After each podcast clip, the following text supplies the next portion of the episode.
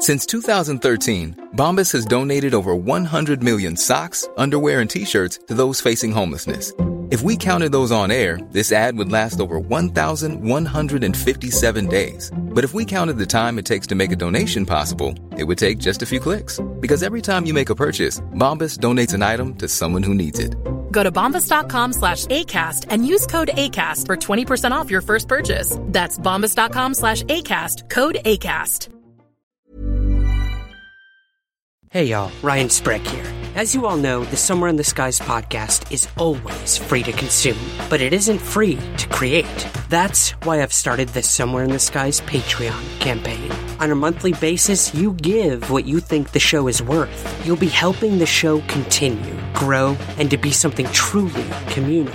And remember, there are rewards for each level of contribution, and the list is only growing. So please, help Somewhere in the Skies now by becoming a patron. To contribute and to learn more, visit www.patreon.com backslash somewhere skies. Thank you for your support. And now, on with the show.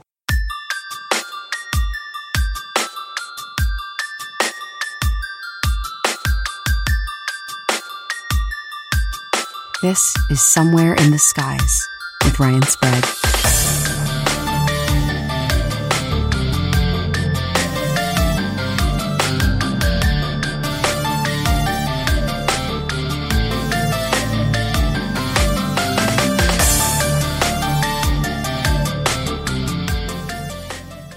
If anything happens to me, investigate. This was a text sent to Vanessa Bates by her son in July of 2016. Several weeks prior, Max Spiers was scheduled to speak at a conference in Warsaw, Poland.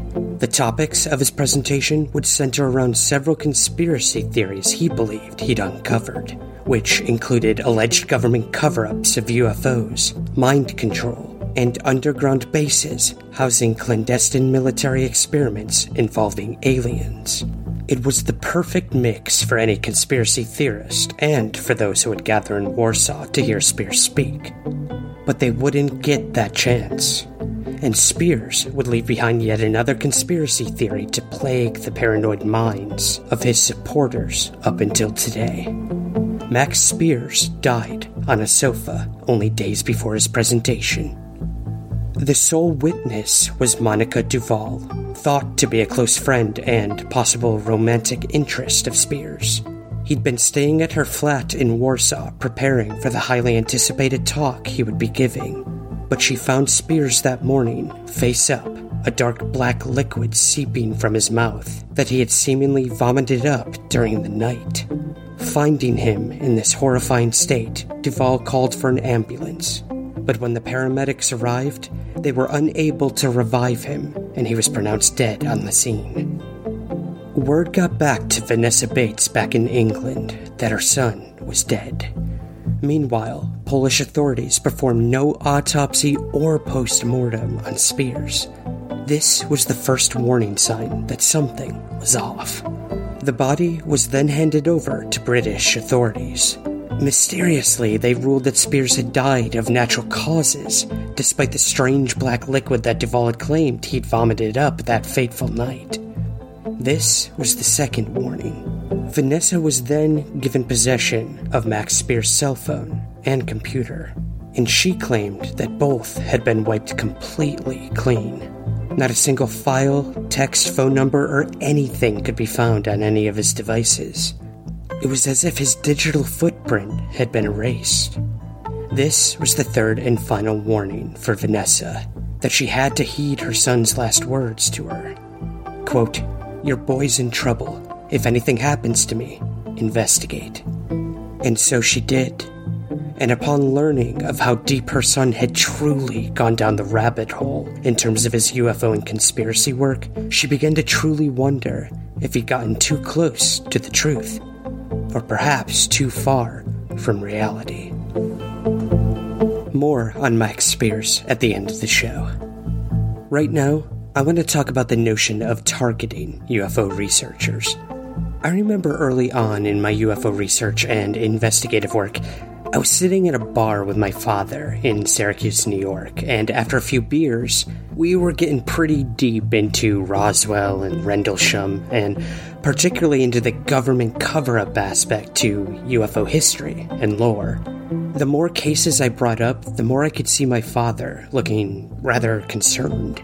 Or maybe it was just the beer. But what he asked me stuck with me up until today. He asked me if I ever worried about the government coming after me, or even more nefarious, silencing me for possibly coming too close to the truth about UFOs. And I remember my knee jerk reaction was to laugh it off. I mean, I'd been asked this many times in the past by curious minds, but when it came to my own father, staring at me with a straight face and asking me that, I could tell that it wasn't an innocent inquiry.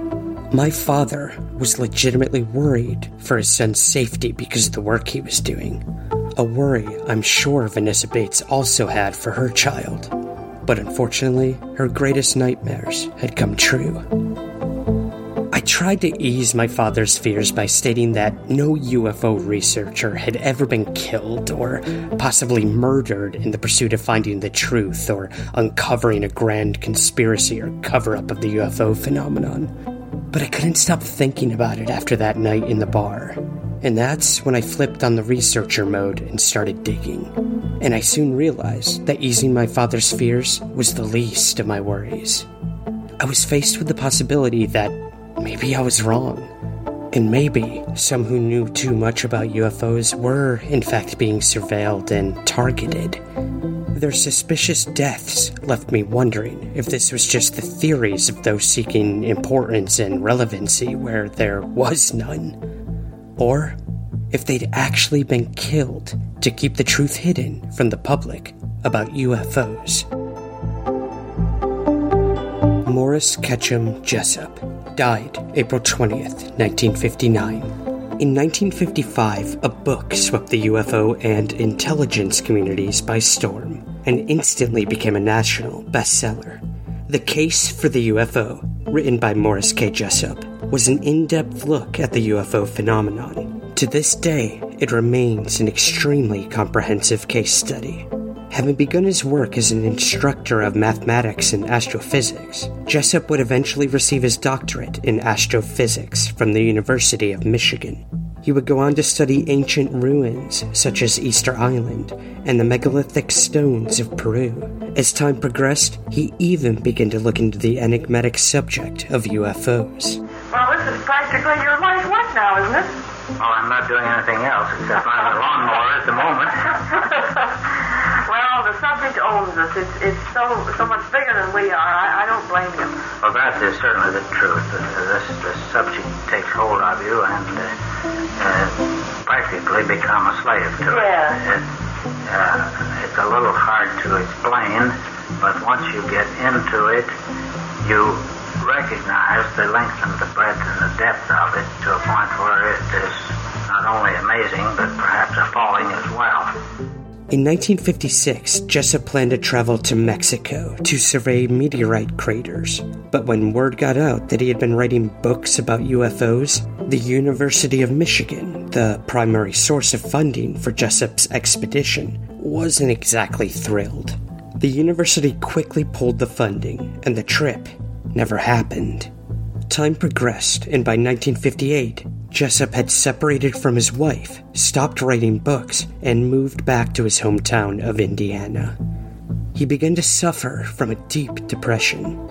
In April 1959, he contacted his longtime friend, popular radio show host Long John Nebel. Jessup sent Nebel an extremely dark letter that Nebel would later claim was a straight suicide note. Nebel hoped that the 59 year old Jessup wasn't actually planning on going through with it. But on April 20th, 1959, Jessup was found at approximately 6:30 p.m. at his home in Florida, having wired a hose from his exhaust pipe into the window of his car. The cause of death was carbon monoxide poisoning, but a few things stood out about the suicide. First, the opening in the window of Jessup's car door, where the hose had been inserted, was stuffed with wet rags to keep the carbon monoxide from seeping out. but there was no source of water in the car that Jessup could have used to dampen the rags. Granted, Jessup could have wet the rags before he got in the car, but it seems suspicious nonetheless. Even more suspicious, however, is the fact that, contrary to Florida law, no autopsy was performed on Jessup to determine the cause of death. Even if it were a suicide, there wasn't even a hint of interest in looking deeper into the death. Was something being hidden and completely overlooked? Some believe Jessup was murdered. Richard Ogden, a UFO researcher, was the first to question the suicide, claiming that Jessup was receiving more information about UFOs than he was letting on, and at a time when he was extremely vulnerable, someone sent Jessup instructions on how to properly commit suicide. Dorothy Kilgallen died November 8, 1965. As the most famous syndicated female journalist of her time, Dorothy Kilgallen was used to controversy. She was constantly rubbing elbows with the likes of Marilyn Monroe, Frank Sinatra, the Hollywood elite, and the political celebrities that would find fame of their own in the most scandalous of ways. This often left Dorothy prone to threats by those of whom she may have shed a not so bright light on. Hi, darling. Hi, sweetie. Well, judging from that pile of notes, it looks as though you have some exciting things to talk about today. Indeed, I do. And I'm looking forward to sharing them with our listeners. I know you've got lots of fascinating information, too, but first let's hear from a friend of ours. But 1965 would prove to be the darkest year for the journalist, the year when she herself became a tragic headline. One would find it difficult to rank the contributions Kilgallen made to the world of journalism, but there is no doubt that some headlines she helped spread across both America and Britain took precedence over others and put her vastly ahead of her journalistic counterparts. The first was the 1954 murder trial of Dr. Sam Sheppard. Kilgallen questioned the guilty verdict in a syndicated column of hers, stating that the prosecution didn't prove that he was guilty any more than they proved there are pin-headed men on Mars. Her comments about men on Mars would stretch even further when she would veer her focus towards the topic of UFOs. That same year, she touched on many reports of sightings, crashes, and retrievals supposedly occurring in Britain at the time. The byline of her first UFO related article stated, quote, Flying saucers are regarded as of such vital importance that they will be the subject of a special hush hush meeting of the world military heads next summer. End quote. In a separate article that ran in the New York Journal, American, the Cincinnati Enquirer, and the Washington Post, Kilgallen stated that British scientists and airmen, after examining the wreckage of one mysterious flying ship, are convinced these strange aerial objects are not optical illusions or Soviet interventions, but are flying saucers which originate on another planet. Kilgallen claimed that her source of this information was a British high ranking official preferred to remain anonymous. She quoted this official as telling her that, quote, on the basis of our inquiry thus far, the saucers were staffed by small men, probably under four feet tall. It's frightening, but there is no denying that the flying saucers come from another planet. End quote. After close examination, Gordon Creighton, editor of the Flying Saucer Review, alleged that the information was given to Kilgallen by Lord Mountbatten of Burma while they attended a cocktail party. The third topic of great interest that Kilgallen found herself tangled up in was the John F. Kennedy assassination. Soon after the death of President Kennedy, Kilgallen claimed that she had interviewed Jack Ruby inside the Dallas courthouse after he had shot and killed Lee Harvey Oswald. The contents of this interview were never made public and instead only stirred the conspiratorial pot, as Kilgallen would eventually suggest that the CIA had hired members of the Mafia for assassinations on both Fidel Castro and President Kennedy. Perhaps foreshadowing her own demise, Kilgallen was once quoted as saying, This story isn't going to die as long as there's a real reporter alive, and there are not a lot of them alive. It was on an autumn morning in New York City when Kilgallen's body was found in her brownstone apartment. she had apparently succumbed to a fatal dose of sleeping pills and alcohol. Eerily of the same fashion as that of Marilyn Monroe, with whom Kilgallen had publicly become a close friend of. Many believed it to be an accidental suicide. Others believed she was permanently silenced for the wealth of information she was bringing forward about the aforementioned topics. Either way, the medical examiner who handled her death left a subtle but mysterious note, typing simply, circumstances undetermined, on her death certificate. Ryan Reynolds here from Mint Mobile. With the price of just about everything going up during inflation, we thought we'd bring our prices down. So to help us, we brought in a reverse auctioneer, which is apparently a thing. Mint Mobile unlimited premium wireless. Ready to get 30, 30, bit to get 30, bit to get 20, 20, 20, bit to get 20, 20, bit to get 15, 15, 15, 15 just 15 bucks a month. So, Give it a try at mintmobile.com slash switch. $45 upfront for three months plus taxes and fees. Promo rate for new customers for limited time. Unlimited more than 40 gigabytes per month. Slows. Full terms at mintmobile.com. When you're ready to pop the question, the last thing you want to do is second guess the ring. At Bluenile.com, you can design a one of a kind ring with the ease and convenience of shopping online. Choose your diamond and setting. When you find the one, you'll get it delivered right to your door. Go to Bluenile.com and use promo code LISTEN to get $50 off your purchase of $500 or more. That's code LISTEN at Bluenile.com for $50 off your purchase. Bluenile.com code LISTEN.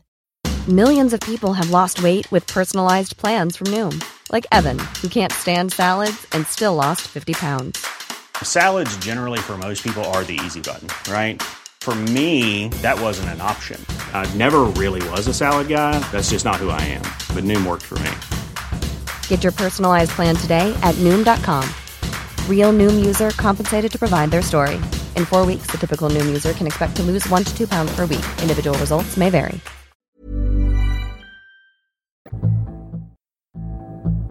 Frank Edwards died June 22, 1967. Frank Edwards had always had a knack for radio, and it showed. Beginning his career as a broadcaster in 1924, he would go on to be a White House correspondent from 1949 to 1954. In a 1953 poll, Edwards was cited as one of the top three broadcasters in the nation. Delving deep into many different topics, his true UFO colors began to show as his broadcasts boasted more and more topics that bordered the fringe, primarily that of the extraterrestrial hypothesis. This is Frank Edwards reporting. How real are the flying saucers, officially called unidentified flying objects? On December 24, 1959, the Inspector General of the Air Force notified all Air Base commanders that flying saucers are a serious problem. The government of the United States has issued orders advising the military how to recognize the UFOs, how to report them, and how to handle fragments of them. Slowly but surely, the irrefutable facts about UFOs have filtered through the veil of censorship in this and other countries. Slowly but surely, the nature and extent of this remarkable phenomenon has become public knowledge. By patiently piecing together these bits of evidence as they become available, by carefully weighing the guarded statements of scientists and military agencies involved in the study of unidentified flying objects, we shall see that they are indeed serious business. By the mid 1960s, Edwards' radio show, Strangest of All, was heard on hundreds of radio stations across the country and soon hit newspaper syndication, creating a whole new column for Edwards that spanned across 300 different American newspapers. He was now the most outspoken radio broadcaster turned writer on the topic of UFOs. And it didn't stop there. Edwards would rack up an exceptional writing resume, authoring a respectable seven books on different types of phenomena. Among the most notable of his books were Flying Saucers, Serious Business, which was published in 1966, and Flying Saucers, Here and Now, which was published in 1967. In a paper titled Controversial Deaths of UFO Investigators, Researchers, and Authors, Peter Robbins acknowledged Edwards' interest in the UFO phenomenon seeding in the late 1940s and peaking in 1953, the year in which Edwards received an advance copy of The Flying Saucers Are Real by decorated Marine pilot Major Donald Keyhoe. In the book, Keyhoe comes to the controversial conclusion that the extraterrestrial hypothesis is the most likely answer to the UFO phenomenon, and that military officials know this but refuse to acknowledge it. Keyhoe and Edwards connected on this theory, and Keyhoe soon became a regular on Edwards' radio programs. Edwards took on a very integral role as the member of the Board of Governors for the National Investigations Committee on Aerial Phenomena, or NICAP, from 1957 until his death. As part of the organization, he would eventually attend a special meeting in New York City called the Conference of Scientific Ufologists. The first morning of the conference found the organizers standing before more than a thousand people to announce that Frank Edwards had passed away a few minutes before midnight the night prior. The importance of noting that it was before midnight stems from many believing that Edwards had all too coincidentally died on the anniversary of the famous Kenneth Arnold sightings of 1947. Although it wasn't the exact anniversary, it was spared only by minutes. This began to fuel the fires of suspicion among many in the room that day. Those who were close to Edwards stated that his health had never been poor. Suspicions only grew when Edwards' obituary in the New York Times read that he had apparently died of a heart attack. The word apparently being noted. If this weren't enough to question this sudden tragedy, Long John Nebel would take to the airwaves to explain that he had been shown two unsigned letters prior to the conference. These letters both stated that Edwards would not live to see the end of the conference. Whether these letters were a warning or a threat remained in debate. Murder was resting lightly on everyone's lips, but quickly became heavier when Nebel related a phone call he had received from UFO author Gray Barker days before the conference as well.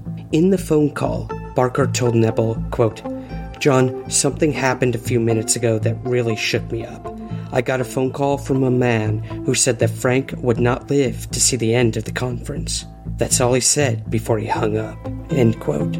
Barker had been known to stretch the truth a bit during the golden age of the saucer craze, but Nebel was always a straight shooter. He wouldn't have broadcast these events on his show if he didn't believe there was truth to it. And, with the sheer amount of coincidences occurring that fateful night, it's hard to believe that Edwards died completely of natural causes. Ron Rummel died August 6, 1993. Ron Rummel spent his years after being a U.S. Air Force intelligence agent in ways that most former intelligence agents would avoid. Under the pseudonym Creston, he created and published a comprehensive magazine known as the Alien Digest. The magazine, circulating nationally, touched on many controversial aspects of the UFO phenomenon including the alien human hybridization theories brought forth by several abduction researchers and abductees. Rummel even begged the question of whether aliens were guilty of a more sinister act, such as harvesting humans for their organs. As time progressed, Rummel's subscription base began to grow. Some believe he was treading rough waters, as his theories became not only more elaborate, but he started to dig deeper into the black budget projects around Dulce, New Mexico, and other underground military bases that were supposedly housing aliens working alongside humans. In August 1993, Rummel's death put an end to his investigations and silenced him for good. Rummel was found dead in a park in Portland, Oregon, having suffered from a fatal gunshot wound to the head by shooting himself through the mouth. A bloody tragedy, to say the least. But one thing seemed to be missing from the barrel of the gun blood. Rummel was found with the gun next to his hand, but even more mysterious than the lack of blood was the lack of fingerprints. None were found on the gun. Also, Rummel's handwritten suicide note that eventually surfaced was clearly written by a left handed person. Rummel was right handed. Perhaps an autopsy could have helped to answer some of the questions about this apparent suicide. But just like Jessup before him, no autopsy was performed, and Rummel's body was cremated less than 24 hours later. Even more interesting was what Rummel was working on at the time of his death. According to a Fox News broadcast covering his death, it was rumored that he was working on an investigation into the deaths of over 30 British scientists who had allegedly committed suicide, and all of whom had ties to top secret projects with British defense. Rummel's death would prove to be one of the more questionable, but even more questionable would be the death of someone he was working closely with, and would suffer the same murky and suspicious fate not three years later. Phil Schneider died January 17, 1996. A self taught geologist and explosives expert, Phil Schneider would come forward with a story so controversial that even the claims of former whistleblower Bob Lazar paled in comparison to the accusations Schneider would reveal to the public. It wasn't Area 51 that Schneider was speaking out about, but more than 13 underground facilities throughout the country that he had allegedly been stationed at to work on many different projects, including structural engineering. Perhaps the most popular of these bases was the rumored bioengineering facility in Dulce, New Mexico. While working there, Schneider claimed that he witnessed gray humanoid aliens working alongside humans on different levels of the facility. An incident occurred in 1979, causing a shootout amongst the aliens and humans. Supposedly, over 60 members of the Secret Service, FBI agents, and Black Berets were killed. Countless gray aliens had perished as well. During the shootout, Schneider claimed that he was injured by the blast of a beam weapon by one of these aliens, which left a huge scar on his chest. He would later take the position that his contact with the beam weapon was the cause of a cancer he would be diagnosed with years later. 66 Secret Service agents, Green Berets, Black Berets, crack troops lost their lives because the government, our United States government, lied, did not tell us anything about the alien threat. There's a war underneath there, and I'm talking dead serious. It's been going on since that time. Since late August of 1979, our military, the Russian military, basically the militaries of the world, have been in constant conflict with the outer space alien. The rumored event at Dulce had been twisted, poked, and prodded throughout the annals of UFO lore. But Schneider would maintain a core group of accusations in lectures he gave across the country for years to come. Some of these accusations were sensational at the very least, and some more sobering. Schneider claimed that our stealth technology was being back engineered from crashed UFOs. AIDS was a population control method initiated by the National Ordnance Laboratory, and that both the World Trade Center and Oklahoma City tragedies included nuclear detonated devices. Whether you believe the claims made by Schneider at his lectures or not, one thing was for certain. His death would raise just as many questions as his vast array of accusations. Claiming that numerous attempts had been made on his life, including an incident in which someone removed the lug nuts from the tires of his car, he was able to outsmart those who wanted him gone. But when a concerned friend of his hadn't heard from him in a few days, he went to his house and saw his car there, mail piled up in front of the door, and no answer after incessant knocking on the door. The police eventually showed up and forced their way in. The smell was unbearable when they found Schneider's body, later concluding that he had been dead for at least five days. Word spread of his death, and the detective on site determined that the cause of death was a stroke. But as the days progressed, more and more grisly details emerged, including evidence that a rubber tube or a catheter was found beneath the flaps of skin in Schneider's neck. It had been wrapped around his neck three times before it was double knotted. The failure to discover this evidence during the initial investigation was an inexcusable oversight by the police. And the medical examiner redacted the original cause of death and concluded that Schneider had committed suicide. Schneider's widow, Cynthia Drayer, was furious.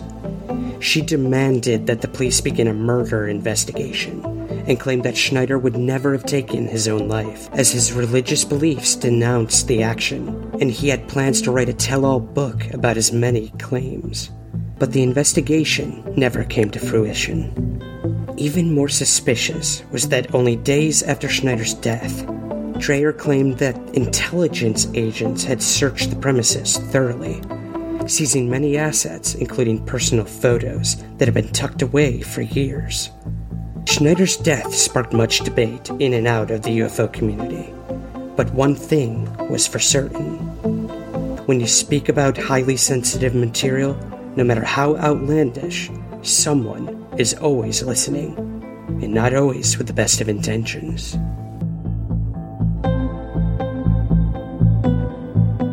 The often dark and morbid stories of those you've just heard can easily fuel conspiracy theories.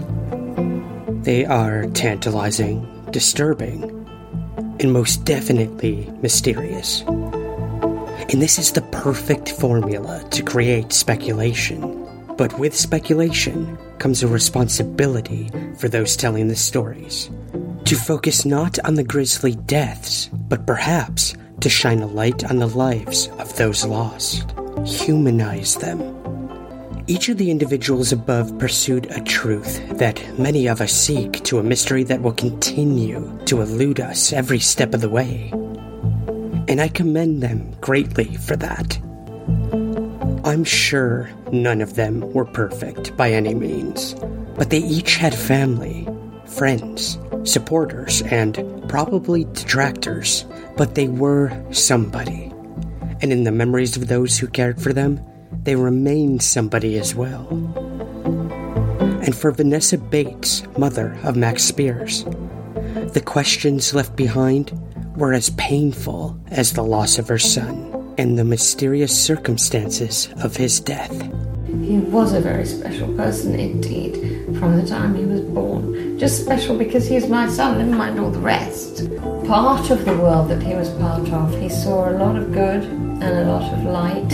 He believed we were in an era of enlightenment and that it was almost like a renaissance happening here. There were those who would not wish for this to be so, that the last thing that they wanted was enlightenment and they wanted to keep people closed and in place.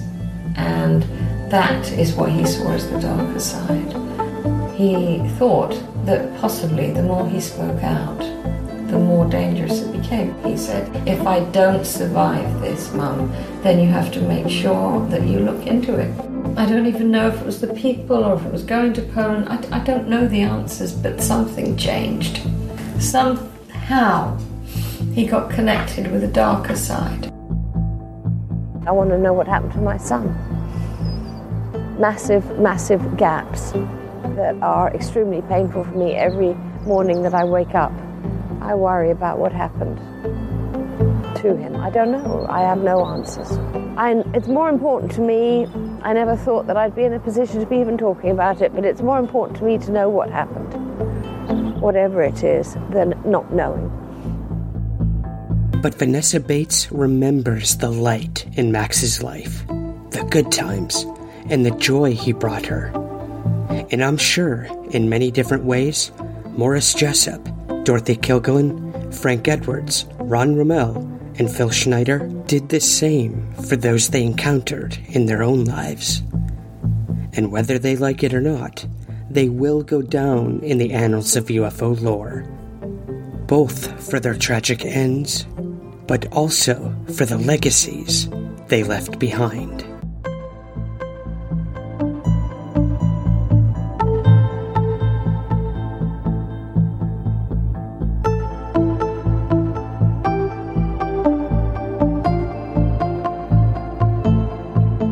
Somewhere in the Skies is produced by Third Kind Productions in association with the Entertainment One Podcast Network. To learn more, visit entertainmentonepodcast.com.